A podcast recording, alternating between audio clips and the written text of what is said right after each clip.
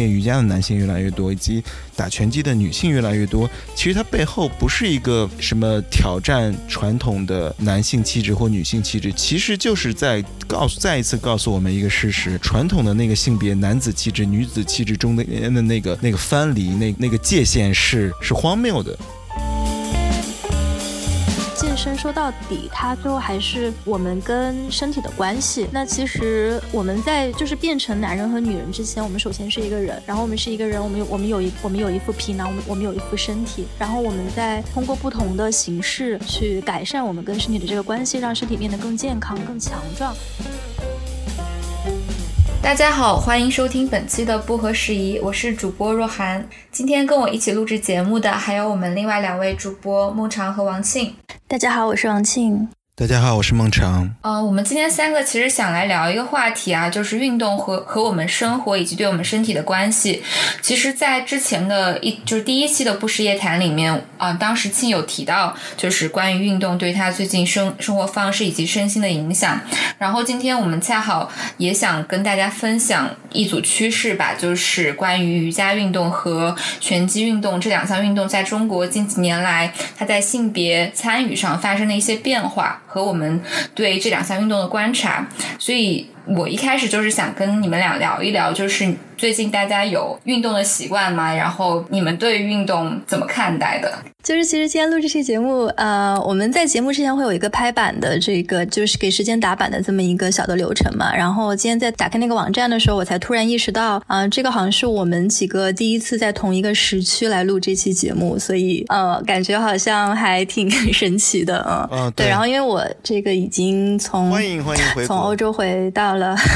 然后现在是在呃这个上海的隔离房间里面录这一期节目。然后因为隔离房间就是这个活动的空间非常有限。嘛，然后我们这个也不能出门，连这个每天能打开房间门的次数都是很有限的，所以也是在这样的一个狭隘的空间当中，开始意识到，就是回到咱们今天的这个主题上来，就是说运动和啊自己跟身体的关系。那可能对隔离有一定了解的朋友会知道，就是你在隔离期间是不能出门的嘛，所以当时我也是听了这个一些朋友的建议，在我这个非常有限的行李当中，还是塞入了我的瑜伽垫。所以当我到了这个房间之后，当时第一感觉其实是就很陌生的嘛，你其实还是会有一定的恐惧感，就是整个酒店，然后它是这种军事化的管理，然后充满了那种药水味，然后你进到这个房间里面来的时候，你不知道这里之前住过什么人啊，你要在这里待上十四天，完全不可以走，所以那个时候我采取的一个方式就是先啊进来之后先把这个。房间的格局给调整了一下，然后铺上了我的瑜伽垫。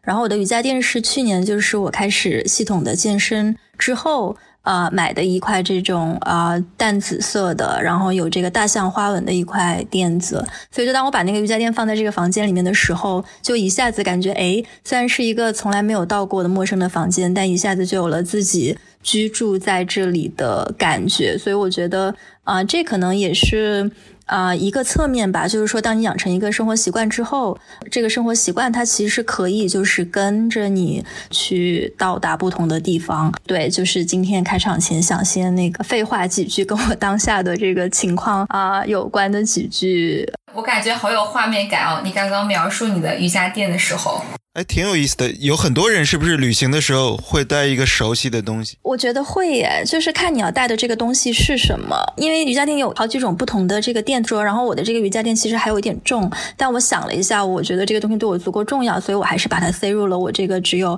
二十三公斤的行李箱当中。嗯，对，所以也是呃变成了我的这种日常生活中还蛮重要的一个部分。然后说到这个关于健身这件事情，对上次那个夜谈完了之后。后其实也有一些朋友后来在这个呃微博上有来问我，就是说，嗯，还是挺希望说能能进一步去聊一下这个话题。所以我想，呃，虽然我们并不是一个这个健身为主的这样的一个播客，所以我们聊的这些东西可能也不是说从一个呃这种呃科学或者说从一个这种业界人士的角度去了解。但我想，健身它对每个人来说都是很重要的。所以那今天我们可能更多的是从一个这个健身的初学者和和健身用户这样的一个角度去做一些啊经验的分享。那么也希望大家在听到今天这些内容分享的时候，自己去制作自己的健身计划的时候，还是要听从一些可能更专业的建议。那我自己是从去年夏天啊，这个在欧洲的时候，当时开始系统的健身的。嗯，在那之前，我其实从来没有想过自己会是一个喜欢健身的人，然后也从来没有想过自己会在三十岁之后过上一个非常健康的生活。然后那种健康的状态是啊，是怎么样的呢？就是你每天不动一下就会感觉不舒服，然后这个是我之前从来没有过的感觉。所以那段经历也让我开始系统性的去反思，说我们跟身体的一个关系。嗯，我记得是这个，就是英国的哲学家叫做弗朗西斯培根，他曾经说过一句话，他这句话是讲的叫做健康的身体是灵魂的客厅，那病弱的身体是灵魂的地狱。然后我想这句话啊，可能也曾经出现在很多的这种中小学作文的范例当中，所以很多人可能很小就会背。但是直到是我自己开始系统的去健身了之后，才开始真正的就是说跳脱。这个他作为一个这种作文京剧的这个局限来真正的去明白说它背后的一些意思。那我想我们三个其实都属于就是广义上的脑力劳动者。那像我自己主要是这个文字工作者，所以其实呃我会觉得我们跟身体的关系是非常陌生的，就是在我们的这个价值排序当中会潜意识的就是把。在身体上花时间这么一件事情，它的优先级往后排。那比如说像我今天如果多了两个小时，我可能会选择去多读一本书，或者去看个电影，去参加一个沙龙活动。但我可能不会就是说，哎，我就去跑个步或者学个舞蹈。据我的观察，至少在媒体人这个圈里面，会坚持去健身的这么一个人群还是很少的。所以我觉得这中间可能也有一些是观念上的问题，就是大多数的人他活。活着是一种状态，但是他其实没有真的在生活。啊，他们之所以没有觉得说自己不健康，是因为他们从来没有体会过真正的健康是一种什么样的感觉。就是你的身体虽然没有生病，但是你其实长期是处在一种亚健康的状态，所以久而久之，你就忘记了，就是说健康它应该是一种什么样的状态。所以对我来说，当时健身的一个结果，首先就是让我意识到，我原来还是有一种状态叫做健康，就是你起床很有活力，然后你对自己的力量状。状态有感知，可以非常集中精神的去做一些事情。往大了说，就是一份工作，甚至一个伴侣，他可能都不会陪伴你一辈子。但是你的这副皮囊，他是要陪伴你一辈子的。所以我觉得这个东西好像也跟一个概念有关系，就是叫做那个健康素养，就是英文是叫 health literacy。它的意思就是说，你有能力阅读理解健康相关的一些资讯，并且可以应用这些资讯来进行健康相关的一些决定。那它其实跟我们博客之前提过的，比如说像媒介素养是一样的，是你需要有意识的去去训训练的这么一个东西。所以，对我觉得学习到说我需要去学习健康知识，这个本身就是当时那个健身状态给我留下的一个啊非常重要的遗产。要不我来补充一下我刚刚听的感受吧，因为我觉得庆说的特别好，然后我自己也挺有触动的。就你刚刚说到，我觉得从小到大在我们的教育过程当中，其实是把呃身体这些东西放在很很后的排序的。比如说到高三或初三的时候，学校就会把体育课取消嘛，让大家在教室自习，其实就在潜移默化去传递一种好像体育课是呃次于文化课之后的一项课程。虽然其实每个小孩子都都他的天性都是希望去外面跑。但是你在潜移默化过程中，就好像形成了一些刻板的印象，就是体育不是最重要的。然后女生可能也会有这种性别上的性别上的这种区隔，就觉得我要在外面跑啊、流汗啊，就把自己弄得弄得很狼狈，就不是一个嗯 精致的。猪猪女孩应该做的事情，就反正我感觉到那时候读大学了之后，然后也会有体育课嘛，然后就感觉身边女生会经常的翘课，或者是说老师管的不严的时候，就会躲在那个个就屋檐下，就是去避那个太阳嘛。所以我觉得从小到大，我们有很多关于运动的误区。但我我自己的经验是，就我从来没有觉得运动是一件不好的事情，或者是我也从来没有担心过。嗯，我觉得我运动意识的崛起是一件比较幸运的，就是是一个比较幸运的事情。是我从小就觉得我还挺有运动天赋的。然后最早是因为那时候学校运动会的时候，就是有长跑嘛。然后我我也没有任何的训练，但是你去跑长跑，然后就可以取得还挺好的成绩。然后我那时候意识到自己可能在身体的耐力上是还不错的。所以当时就会获得信心吧。然后我从小到大就没有没有非常疯狂的，就是就是像一个体育生一样的去运动，但是就一直有断断续续保持运动的习惯。而且我发现，就是我在。疯狂运动的那段时间里面，通常都是我人生中压力很大的时候。比如我当时大四的时候，嗯啊，在申请学校或找工作，非常焦虑。然后那时候我就每天晚上八九点钟会去学校操场跑一个小时的步。然后后来我来到北京工作的第第一年，然后当时在好奇心日报嘛，然后工作压力也是特别大，就是忙到你每天可能八九点钟才下班，然后周六日也没有自己的时间。然后那那个时候我也是每天去，因为当时正好住在一个大学附近，然后也是每天去大学。附近的操场，然后跑一个小时。就是我当时也没有刻意的去安排说我要去运动了，但我就觉得在我那个状态下，只有运动才可以带给我，在才可以让我就维持那样的一种高压力的生活。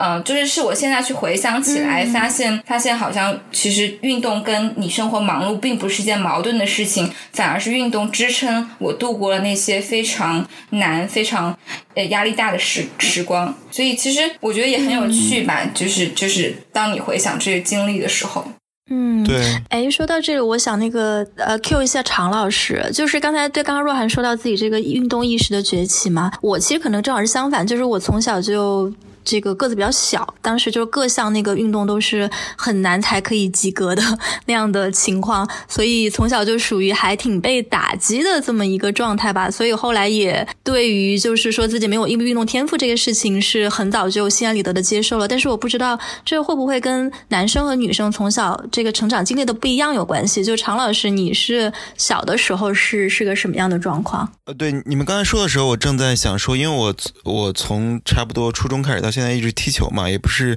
也不是说踢得多好，就是说，就是说能踢，算是踢了十几年，然后也没有什么专业水准，没有经过什么体校啊、什么足球学校这样的训练，像我们那个那个年代，或者说当时的资源也没有这样，并且也一直在说学习的压力下，我我仍然记得非常很清楚，当时我差不多每周甚至课后、课间都要去踢球，然后后来甚至父母都会觉得影响学习，我记得他们经常说说你再踢也进不了国家队，这是这是我爸。我妈最喜欢，最喜欢骂我的一句，就是说。这种东西没有用，就是它相比你你在学习上多花一点时间，你再踢也是不可能进得了国家队的。然后有意思的是，我这个踢球的习惯保持到现在，我现在也一周踢一场或两场。然后这是我少数能够呃坚持了十几年的一种生活习惯吧，或者说热爱。那我我记得我前两年跟我父母交流的时候，我还说到，我说当年你们说最没有用的一件事情，也就是说踢足球，因为你进不了国家队，反而是现在我生活中嗯比较能够让我感觉到踏实。和快乐的轴心之一，就是我的确没有进国家队，但是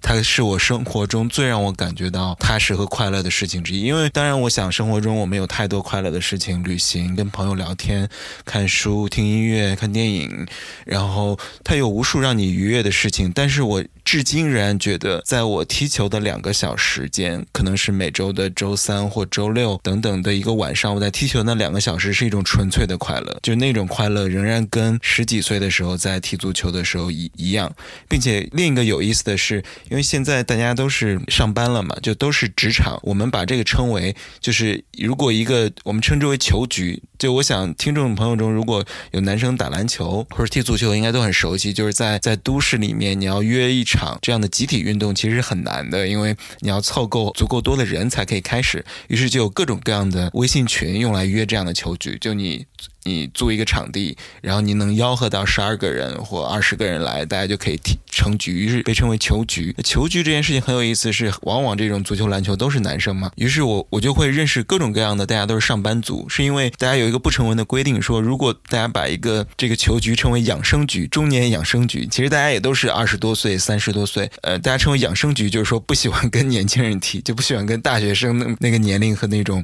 呃体能的人踢，而更多是就是工作人士。于是在这个时候有一有一个很有意思的点，是我跟很多其实大家也都不熟，只是在踢球的时候见到，我跟很多人沟通过，就大家普遍表示说，这种踢球的这两个小时是生活中难得的纯粹快乐的两个小时。就这个反馈是很有意思的，就说一个男生他不管是从事什么工作的，他可能很多都是在互联网公公司工作，在大厂。那很多时候大家就说，日常生活中特别让你感觉到特别纯粹的开心很少，并且甚至会调侃说，中年人的生活里没有有什么期盼的事情，每周最期盼的就是踢球的那两个小时。真的，好多个男生跟我有这样的反馈，就是一种一种男性之间的交流，甚至在那个场域中只有男生，就是它是一个不存在异性的，就这样一种 chemistry 或一个异性的场域的一个场合，就只有男性，并且开一些有些时候是一些非常呃不高级的一些玩笑，就是一些调侃，说一些男性之 boys talk，就一些男孩子之间会讲的，那是一个纯粹的两个小时的男孩子的时光，并且有时候有点傻，就有时候会说一些玩笑，或者有些人他们喜欢踢完球去喝两杯瓶啤酒，或者说吃个烤串什么的，然后再回家。很多人都已婚，他们说哦，开车回家，然后觉得这样的一个像两三个小时的一个运动的，甚至带有一种集体，就是男孩子集体 health 的这样一种时光的结束，甚至会令令人感到失落。我觉得这点还挺有意思的，就是它运动的，就是运动带来包括这种集体运动。我想有很多跑步等等个人运动，我想健身也是一个跟自己对话的过程。呃，我觉得比较有意思的一件事情是，我发现我对于运动的这种性别刻板印象是这两年才开始转变的。比如说，呃，常儿刚刚提到篮球和足球啊，在过去我也会天然的认为，对，这就是男孩子的运动。包括你刚刚形容的很多画面嘛，就是感觉好像是只有 男性之间才可以体会的那种感觉。但是我这两年其实也在逐渐的改变，是因为我在我们公司，然后我们公司有很多女生都很喜欢各种运各种运动，然后我篮我的篮球是。一个女同事教我的，然后她当年在大学的时候是呃女篮的主力，然后包括我有一些同事，他们非常非常喜欢足球，然后在女足里面，然后经常你会看到社交网络上去 PO，就是就是她去飞去世界各地看足球比赛的照片，然后看她假期的时候啊去去去踢足球，所以就是也是因为身边有越来越多女性去参与到这样的运动当中，我才意识到啊，其实运动不应该有这种性别的刻板印象，虽然它可能看起来，说篮球和。足球是更加激烈的运动，但其实它是两性都可以去参与的。然后与此同时，我就想 cue 一下，就是之前常老师。之前在疫情的时候，还有去参与过瑜伽的课程，然后特别想、特别好奇，你当时为什么会想要去体验了？因为我觉得是在大众的刻板印象当中，也是认为瑜伽其实是一种啊，特别是在中国啊，是一种女性呃更适合的运动。包括我最近一两年，因为北京的空气不是很好嘛，所以就经常去健身的时候，就是去健身房或参加一些课程。然后我当时就觉得很好奇，就是这些健身房里面去参加的都是女性。然后我当时就还发了一个微博，就就好奇说，那男生是都现在都不运动了还是怎么样？然后后来很多人就回我说，他们就还是在做一些户外的运动。那我们最近也观察到了一个趋势，就是说，其实呃，男性参与到瑜伽活动或这种室内运动，并不比我们想象的少或看到的少。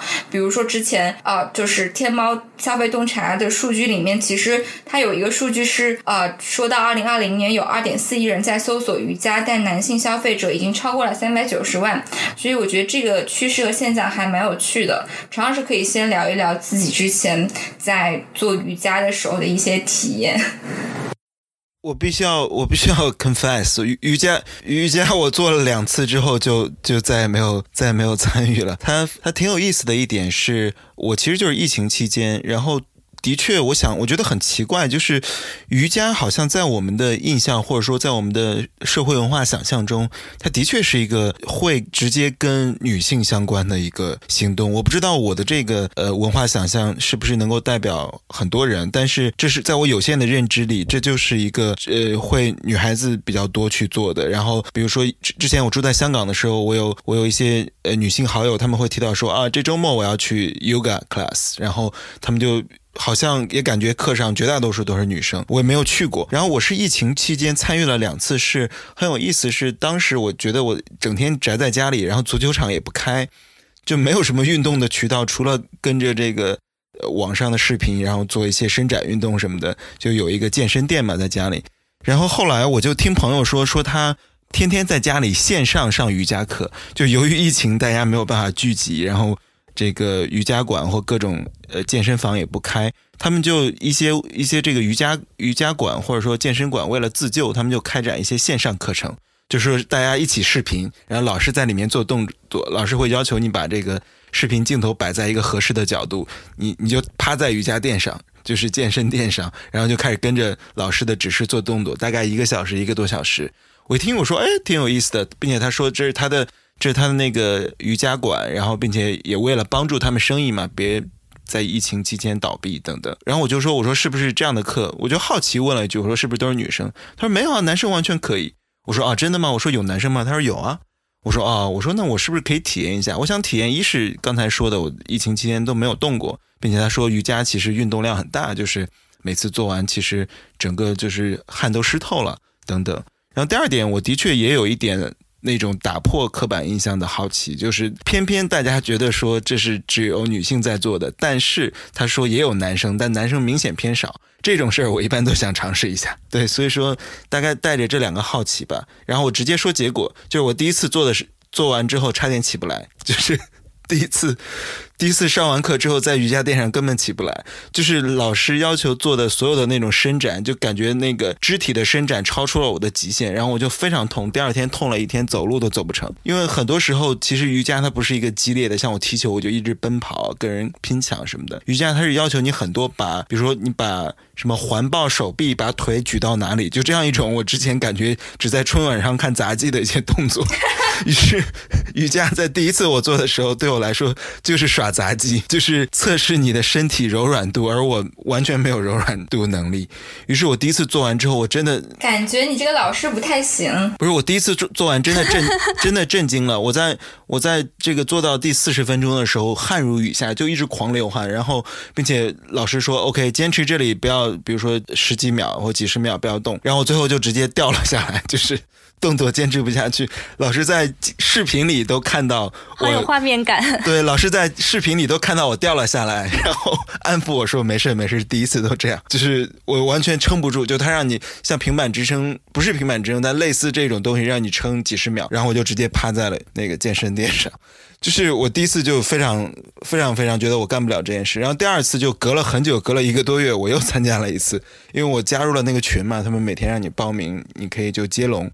我又参加了一次，然后还是很累。后来我就觉得说，我可能需要系统的训练才能干这件事，就再也没有做过。但我觉得，呃，的确跟性别毫无关系。就那些动作，就你真的去做的话，没有关系。我觉得是不是大家对于主要跟女性有关，是因为？的确，去上这些课的绝对人数中，在国内至少女性占了绝大多数。于是你就会把这个这件事情、这个行为跟是女孩子比较会多做的一个喜欢的一种运动或健身方法联系起来。这二者之间是先有鸡还是先有蛋，我不知道，但是好像是这样的。嗯，对，其实常老师刚才说到那个，就是呃，为了挑战一下可能跟这个性别刻板印象不一样的运动，然后而而去做瑜伽这个事情，我觉得还挺有趣的。就是呃，我因我因为去上上瑜伽的过程中，也会见到，就是班上会有一些男生嘛。然后，呃，确实，我觉得他们是少数。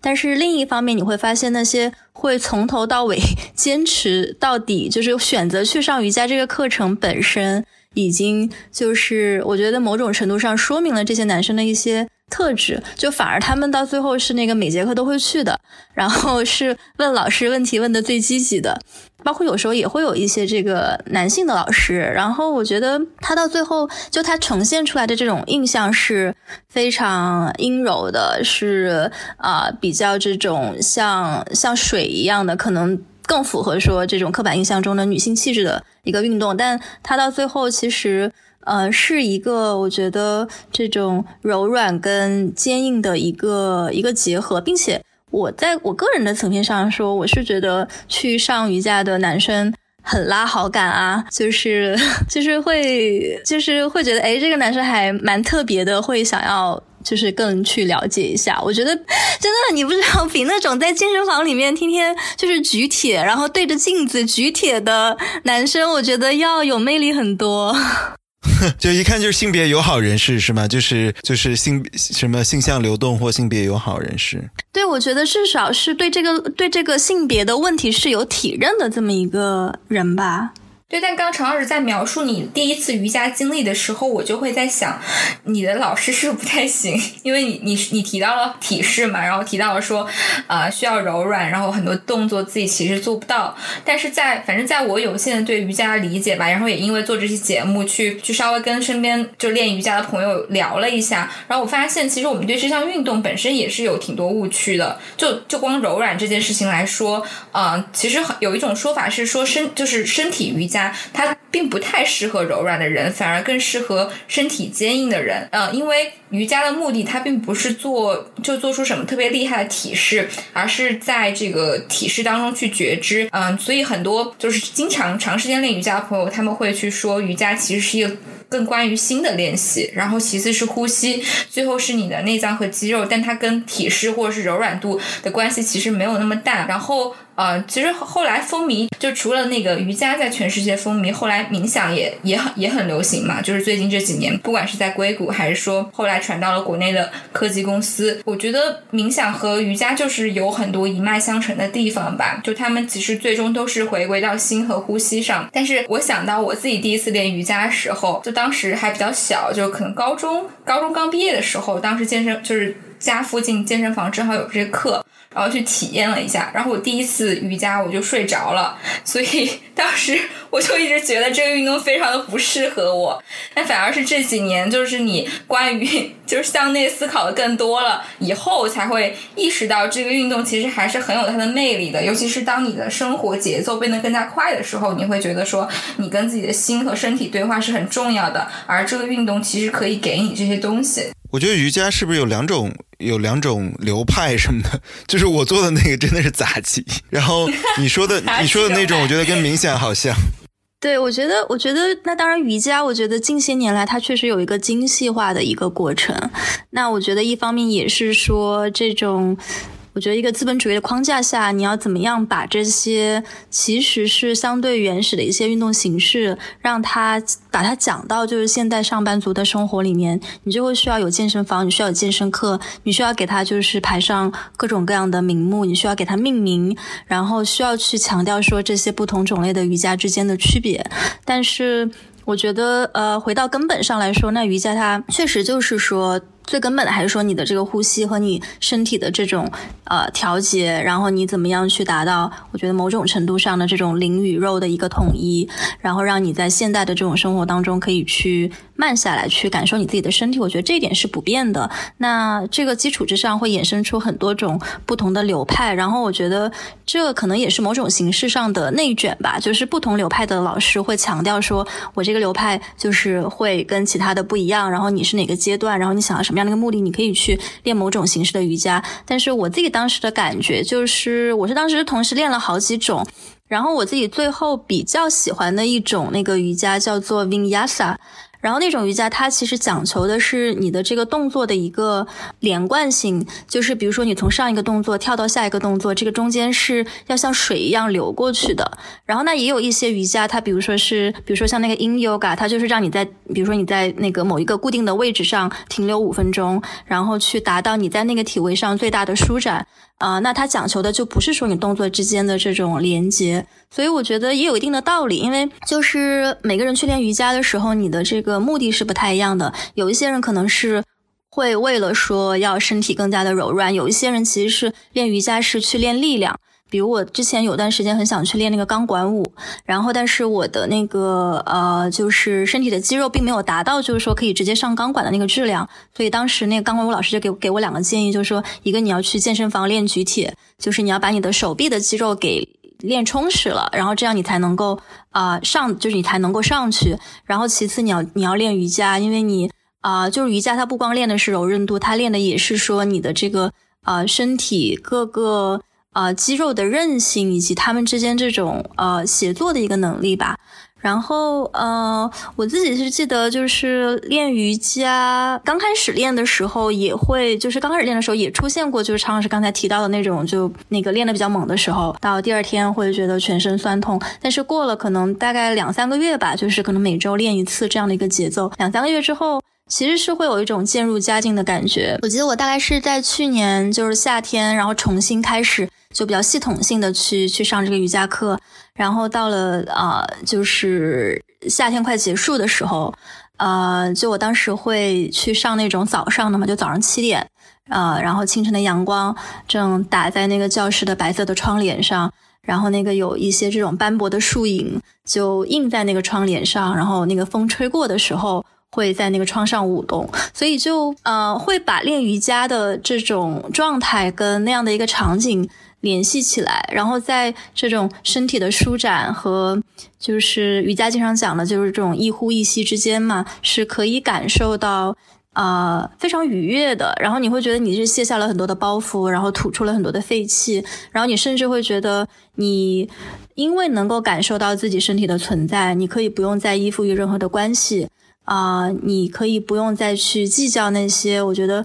呃，上班生活或者说这种日常生活给你带来的烦恼和痛苦，呃，但与此同时，你其实是在跟一个可能更大的一个存在去发生联系，比如说地球，比如说宇宙，然后你。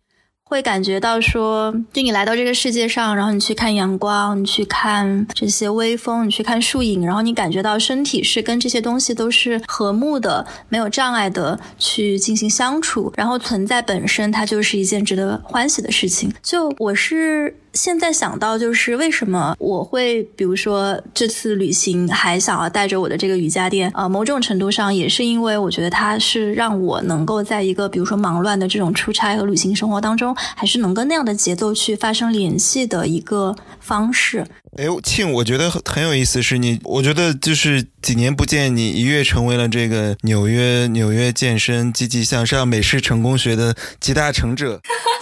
什么鬼？又被黑了，你好烦！我我刚刚还想说，我觉得庆这段说的特别美，有没有一种你听完之后就想重新去练练瑜伽的感觉？有有，我他竟然黑我啊！我开我开玩笑，开玩笑，开玩笑。我意思是，我觉得有时候我去我去上健身课，还是说去瑜伽，我觉得很有意思一点，就是你刚才说的，呃，包括早上决定去上早上的课，然后享受清晨的阳光和微风。我觉得最难的就是走出家门。就有时候我知道有一节健身课在等我，我在不同的城市都有都有这个什么买过，在不同的国家和城市买过健身房的 membership，然后但是我后来后来早就 早就学会了。这样一个 membership 就是那种，就是那种你会买一年，然后你只去只去十次的东西，对。然后我已经习惯了这件事情，就是怎么跟这种走出家门的惰性作战，是一个很大的挑战。对，其实我我觉得在瑜伽这个运动上体现的这个性别维度就很有意思，因为嗯，就是去了解瑜伽历史，就会知道它其实是一个发源于古印度的运动。那当时这是一个贵族男性的运动，当时所有的瑜伽。大师全都是男性，然后是这个局面好像是直到就是十九世纪的时候，有一个叫做呃 Indra Devi 的一个前苏联女孩，然后当时好像是求求着前印度的一个当时叫瑜伽之父吧，但印度名字太难念了，我也记不住，最后大概就是他就是一直苦苦的求他教他瑜伽，然后到后来他学会了之后，才把他就是带去了西方世界，包括他后来也成为了那个。呃，很多名人的老师，包括宋美龄呀、玛丽莲梦露啊、伊丽莎白雅顿什么的。所以，我我我在我在想，就是近几年，就是为什么大家会把瑜伽跟女性运动联系到一起？是不是本身也跟它这个传播路径有一些关系？以及就是这几年很多的呃这种运动品牌会更加针对女性女性去设计一些东西，那商业资本可能会在背后去助推这种性别印象和。和这个运动的关系。然后，然后比如说我们熟知的像 Lululemon 这种品牌，那它可能就是你设计不同款式的瑜伽服，你可以赚到更多嘛。那它肯定更愿意去推女性的市场。所以我就在我就很好奇吧，就为什么当瑜伽运动到到了中国之后，它会变成一个更加女性主导的运动？但其实我觉得刚刚听庆去描述他瑜伽体验的时候，我是真心的觉得它是一个男女都应该去参与的一个运动，就是它也没有什么性别的维度的区别和要求。对对，嗯，我就想到刚才常老师提到的那个男性共同体的问题，就是在男性共同体内部，比如说是不是会存在说某一些运动比另外一些运动更酷，比如说足球、篮球、排球，那甚至可能啊踢足球的人可能看不上打乒乓球的人，然后会有这样的一个因素在背后作祟，就是并不是说个体层面上。瑜伽给你带来的快乐不如别的运动，而是说在群体层面上，当你想把一把一个运动作为一个社交货币，或者说作为跟你社群连接的方式的时候，你会感受到某种程度上的压力。对，我觉得还是有，的确还是有这个文化货币或或这个社交符号层面的一个东西，更多的还是这个文化上的压力或动力吧。因为你像如果说如果说瑜伽现在人们觉得呃跟男性没有没有关系，那的确是从事或参与它的男性还不够多。那其实我们也看到，其实近些年来，无论是瑜伽、冥想等，它其实在都市中产中的逐渐流行。那当然，很多时候是女性是比较多的一个参与者，但其实也有很多男性。但是它其中呈现出一个一个阶级维度，就是说，因为对于瑜伽和冥想的这种推崇，它有来自硅谷的那一整套对于一个更对自己的身体、对自己的生活更自律、更有更有这种掌控性的人生的呃绑定，就是通常是这样的人群，就是我。早起，什么叫醒我的是梦想，然后可能是马拉松，嗯，跑步等等这一整套生活方式的兴起中，其实有很多是男性在参与，但是好像在国内，国内的男性还没有比较多的参与进来。我知道有些男性会也也会去印度，呃的冥想营啊。包括之前缅甸也有一些冥想营等等，去东南亚这些，那但是好像这个主体参与的主体还是还是女性。你像呃瑜伽，其实。瑜伽冥想比较流行的时候，其实就就是嬉皮士运动的年代，六七十年代，无数的嬉皮士跑到印度，跑到东方去，他们跑到摩洛哥去，对吧？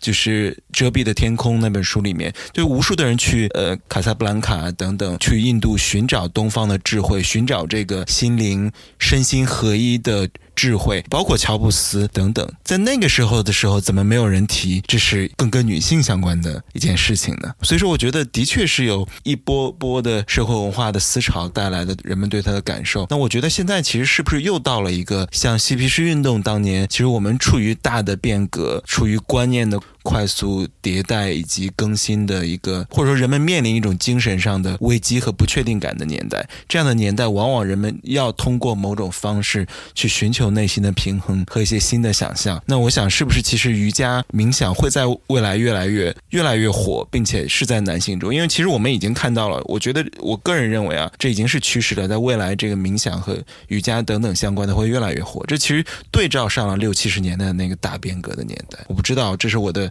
拍脑袋的一种想象，嗯。其实这个也是有数据支撑的，就是啊，我们今天在录这期节目之前也看到一个数据，就是这个天猫趋势中心联合青年志发布的一份报告，叫做《打造 Z 世代下的他品牌》，男性的这个他啊，显示说，就是瑜伽其实已经成为了男性最新的热门健身项目。那九零后当中有占比超过六成的用户啊会选择瑜伽，然后其中特别是这个户外的。的瑜伽在今年的表现是非常抢眼的，就比如说像把这个露营跟瑜伽搭配在一起来玩儿，啊，似乎已经变成了很多这种城市中产他们会选择的一种新的标配。呃，所以我觉得这个数据也是挺有意思的。就是我们刚才其实也聊了很多，就是说关于说男性为什么不去练瑜伽的一些原因。那结合一些性别的生活方式的角度去谈论。但是另一方面，就是像刚才常老师提到的，就是趋势其实又在慢慢的改变。所以我也会好奇，就是比如说，如果你们俩刚就听到这个数据。的时候，你们来猜测一下，你觉得是什么样的原因让瑜伽现在正在慢慢的变成说年轻男性的热门的健身项目？我先简单回答一点，我我觉得其实刚才你也提到，其实还是在都市中，包括中产更年轻人中，我觉得这些新的生活方式。它是一种新的文化范式，它是可以打破刻板印象的，就是它才有它才有那种自信，或者说那种文化自信去击破传统的刻板印象。于是你传统的觉得说，哎，这个不适合，但是那，我现在来做它，我现在来像第一波、像潮流，或者说像先锋一样的生活方式，我接纳它，拥抱它，它其实是一种更酷的、更崭新的一种呃生活方式。我觉察自己的身体，那其实这种更。更早的接纳这些新鲜，当然瑜伽不是新鲜事物，但在它在某种语境中卷土重来，一种新的面貌卷土重来，那它可能更容易吸引这些这些人。但是你现在，呃，换句话说，如果说我们刚才说的数据，我们把它换算到说，哦，现在的七零后男性越来越多的从事瑜伽，我觉得它可能很难成为事实。那年轻人、都市人群，他一层层这些人群身份的，呃，身份这个。标签或符号的叠加，可以帮助他们拥有某种生活方式上的自信、文化上的自信，去打破传统这种刻板印象，并且我们刚才已经说了，其实这些刻板印象是建立在非事实基础上，或建立在一种误解和一种流行的谬误上的。嗯，对，而且数据显示，就是年轻一代他可能更倾向于选择这样的一种，比如说瑜伽类或者相或者类似的运动嘛。我觉得可能是因为新一代的人生活在当他生活在一个性别更友好的世界当中的时候，然后他也有能力或者是有眼界去看到一个更开阔的世界的时候，他就会愿意去选择更多元化的运动方式。那那我觉得，其实这些数据也告诉了我们一个未来吧，就是或许我们未来有能够。就是去看到说有更多的男性啊坐在瑜伽教室里面，它不再是一个呃全班有百分之九十九女性占据的运动，然后越来越多的人感受到啊这个运动可以对生活带来的好处，嗯，这个可能也是我觉得就是。当我们在看数据预测的时候，和我们在看现实的时候，它能够纠正我们的一些偏误。嗯，比如说，如果我只是看之前我在健身房的观察的话，我会觉得好像男性都 都不怎么健身，然后可能就是瑜伽运动也没有什么男性参与。但是，就是看到平台上的这些这些新的趋势的时候，才会意识到，其实好像变化已经在发生了。其实与此同时，可能跟男性练瑜伽这个。现象，呃，形成相对的另一个现象是，这个打拳击的女性其实也越来越多，或者说打拳击它代表的这一类就是力量型的运动，在女性当中越来越受欢迎。所以我们要不要接下来也聊一下这个话题？就是说，呃，我觉得是一个硬币的两面这样子。对我说到说到拳击，我觉得的确，你像北京其他城市我不知道，北京还有还有一两个拳馆，还经常跟一些这些生活方式或文化品牌进行一些联名的一些活动。比如说我之前去看过一场活动，就是北京的一个拳馆，我这里就不提品牌名了，一个拳馆跟北平机器联合办的这个呃线下的格斗赛，就是拳击赛。然后有意思的是里面。很多很多都是女拳手，并且都是上班族，就是都市里跟咱们去健身房的，相当于一个健身房的会员一样。然后他们在那边长期的呃打拳，然后练习。同时呢，那当然了，这家拳馆也很会做搞事情，他们出很多周边，很好玩的一些周边。然后同时呢，也经常为这些你在这边练习练习之后，你是个这个拳击手对吧？你总得有一个打泰拳什么的，你总得有一个。展示的出口，就像你去学跳舞，他可能偶尔大家会举办一个比赛什么的，所以说他们有这样拳击赛，拳击赛呢，他就放在像北平机器这样的精酿店里面举办，就非常好玩，然后还卖门票，就是你还买的晚了，还一票难求。于是我当时，当时是去这个，是去那北平机器邀请我去这个玩，然后你就在下面一边喝酒，一边上面真的在打拳。并且虽然大家都是业余的，但是很认真，并且还会决出金腰带这样的，就弄得非常的专业，并且其中很多是很多是女性。所以说我在想说，结合咱们刚才聊的这种练瑜伽的男性越来越多，以及打拳击的女性越来越多，其实它背后不是一个什么挑战传统的男性气质或女性气质，其实就是在告诉再一次告诉我们一个事实：传统的那个性别男子气质、女子气质中的的那个那个藩篱那。那个界限是是荒谬的，也就是说，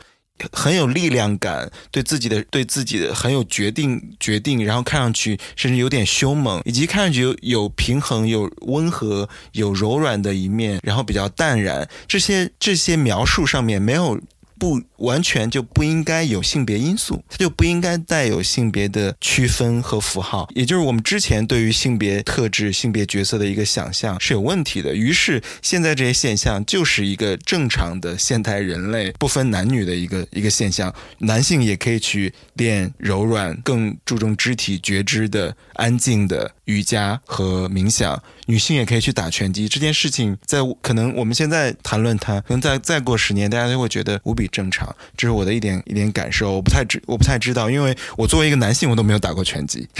对吧？那我们知道有很多女性在打拳击，所以这已经说明一些什么了？你们你们两个觉得你们会有天会去，比如说会去拳馆，可能打打拳吗？哎，其实说到这个还挺有趣的，就是我在当时健身的时候，呃，我教练其实有建议我去打过拳击，然后。呃，原因是呃，原因是就打拳击，它是一个其实对全身都会练习到的一个运动，而且它是属于就比如说，如果你想它既能减脂，然后也能增肌，然后并且它是一个呃性价比非常高的一个运动。就是比如说你在单位时间内去打拳击的话，那它的这个燃脂的效率其实是比你去比如说慢跑或者说你去跳舞要大多数的舞蹈要更高的。所以是从这样的一个角度，当时我的那个教他就有建议我。去打拳击，但是我最后没有去打的一个原因，其实也挺就是挺偶然的。就我当时是在荷兰嘛，然后荷兰都很高，所以就是如果我要。打拳击找人对打的话，找不太到跟我差差不多高度的对手。对，然后当然你可以有教练陪你啦，但是就是如果你没有一个这个对手的话，其实会有点难以持续。所以，嗯，所以刚才唐老师那个问题，我觉得如果就条件合适的话，我我当然会愿意去尝试拳击这样的一个运动。并且我觉得就打拳击的女生就看起来真的很飒。就我其实不知道打拳击是不是真的能够有有助于，比如说你你真的去防身，或者说在现实生活中去。用到这个技能，但是但是打拳击这个事情本身就你选择去打拳击的女生就很酷啊，就跟就是练瑜伽的男生一样一样很酷啊。对他都有一种不在框架内，就不被某种东西所所限制的一种自由感，一种 determinate 那种。那种气质，我觉得的确是，就是庆刚才说的这两种。你觉得这个人不受限？嗯，庆刚刚说那个，庆刚说那个很正确啊，就是就是庆提到说，呃，拳击是一项燃脂率非常高的运动。因为我我因为你刚你们刚刚问我有没有打过拳击，然后我下意识反应是没有打过，因为我我好像没有跟人晋升，就是没有那种一对一的那种格斗过啊。但是我我我突然想起来，我之前在健身房上那个健身课的时候。然后我通常都会去参加那个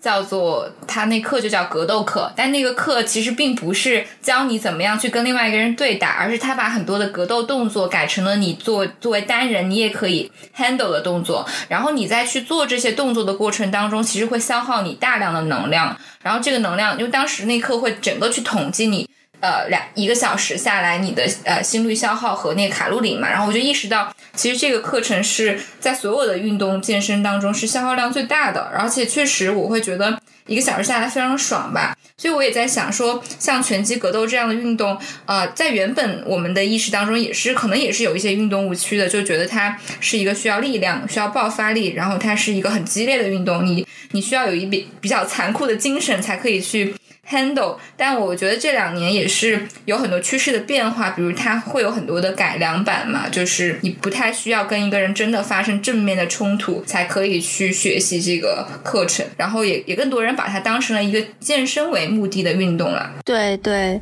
嗯，对，我觉得就回到就是说刚才我们聊瑜伽的时候的那种那种那种感觉吧，就是我觉得到最后健身，它我们其实应该朝。一个就是去性别化的一个方向去看待健身这个事情。那当然有一些运动，呃，传统上就是可能更是男性更适合，或者说女性更适合的运动。我觉得这两年就是看到界限在逐渐的模糊，这当然是一个非常非常好的事情。呃，因为我觉得健身说到底，它最后还是我们跟身体的关系。那其实我们在就是变成男人和女人之前，我们首先是一个人，然后我们是一个人，我们有我们有一我们有一。副皮囊，我们有一副身体，然后我们再通过不同的形式去改善我们跟身体的这个关系，让身体变得更健康、更强壮。那么这个过程当中出现了很多不同形式的运动作为工具的运动，那为什么就是要给这些运动去加上性别的色彩，甚至是一些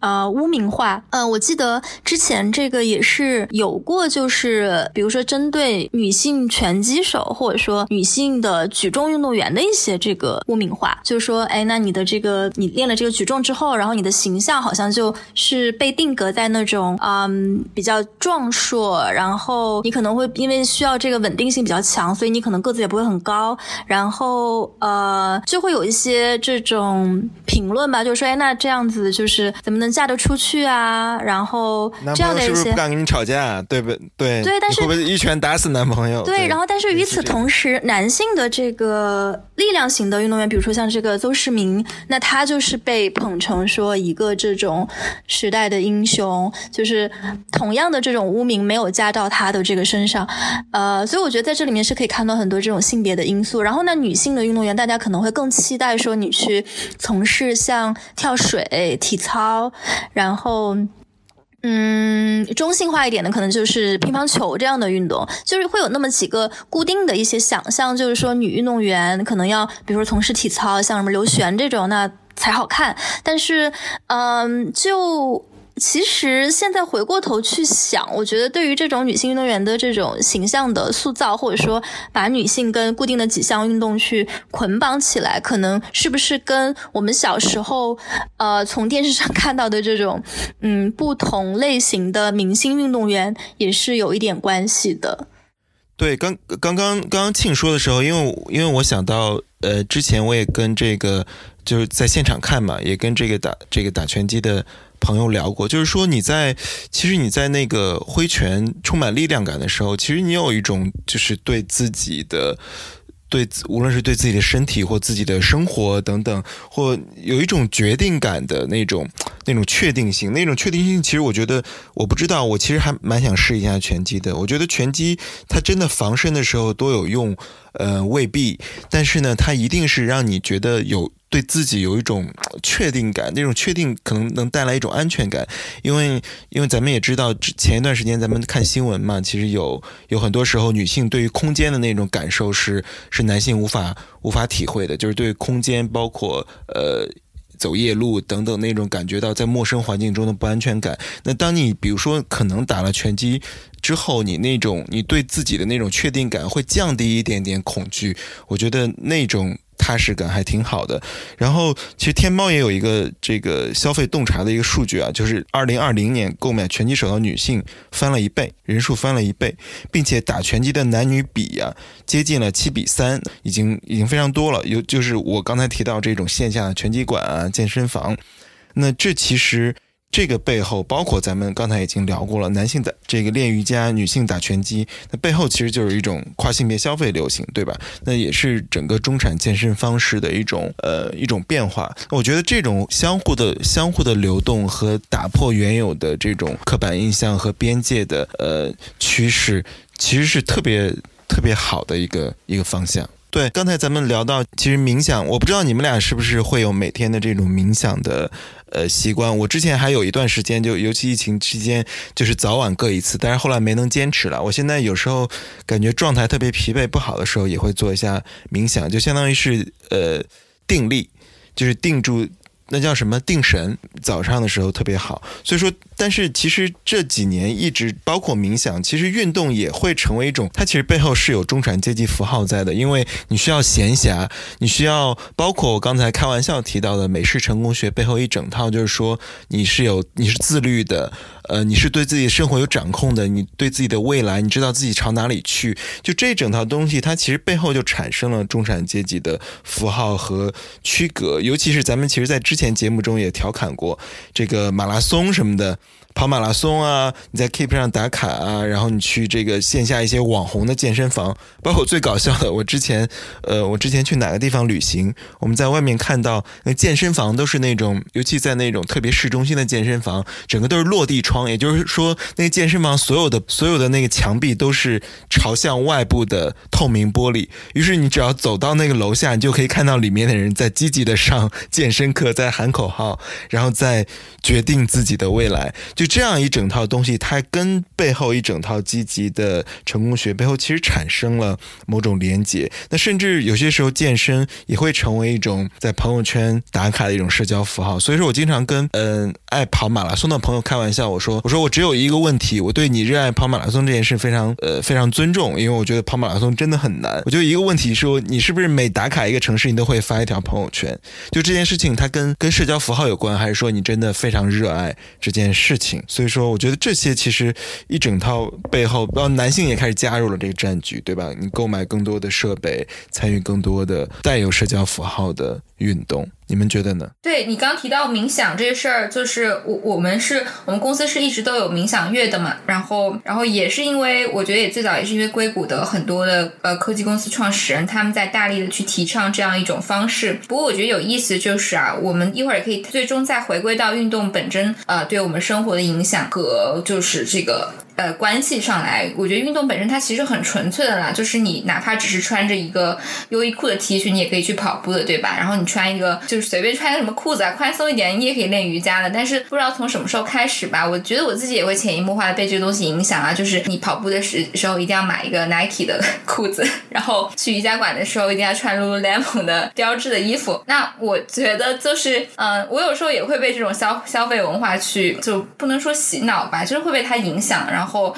当他出了新款式的这个服装的时候，我又会想要去买。但是，就是你最终仔细想一想，就运动这些，其实跟这些东西都没有太大的关系，因为它本身给你带来的乐趣，可能是超过了那个你在购置装备的时候的那种兴奋感。但是我知道很多很很多人，包括我自己，曾经也是这样，就是就是在开始一项运动前，非常激动的去买了很多相关的东西，但最后其实并没有坚持去做那项运动。对，所以我觉得这个流行文化对于消费的影响，其实当然是很剧烈的。但是最中可能大家还是要去回归说，呃，自己对这个运动到底就是它到底你的坚持度有多久，然后你到底能不能从这个运动中获得那个你最想要的东西吧。对，其实说到这个商业平台，呃，可以提供的一些新的洞见，这个让我想到我们当时去年做过的一期节目，是关于这个审美和时尚的变迁。其实有一些新鲜的洞见的，就包括当时我们在筛选那个采访嘉宾的时候，其实对我来说，因为我是很很久没有在国内的平台上买过东西了，所以我其实不知道国内的平台上都活跃着一些什么样的卖家。那呃，这个其实是有一点离地的，就是当你去看待这个消费文化的时候，那我。觉得像我们这样的文化的，嗯，就在做文化批评的一些人，也是应该更多的去看，就是说平台上或者说真实的经济体当中正在发生的一些事情。那上次那一期，当时给我的一个感觉就是，哦，原来啊，过去这些年，就是中国的这些审美已经发生了这么多的变化。那外国的牌子和国产的牌子，他们分别有一些什么样的动向？现在活跃的这些啊，啊头部的这些卖家，他们都在吸引一些什么样的观众？他们发出的信号是什么？就我。觉得这个对我来说是非常有洞见的。我记得好像当时还专门有过一个这个采访对象的一个候选人吧，然后他是好像一直在做校服。他想做这个校服的原因，也是因为可能之前觉得国内的这种校服文化还是比较单调的，就为什么不能漂漂亮亮的穿校服？就我觉得这样的一些非常小，但是又非常接地气，然后非常就是是活在说这个社会当中的这么一些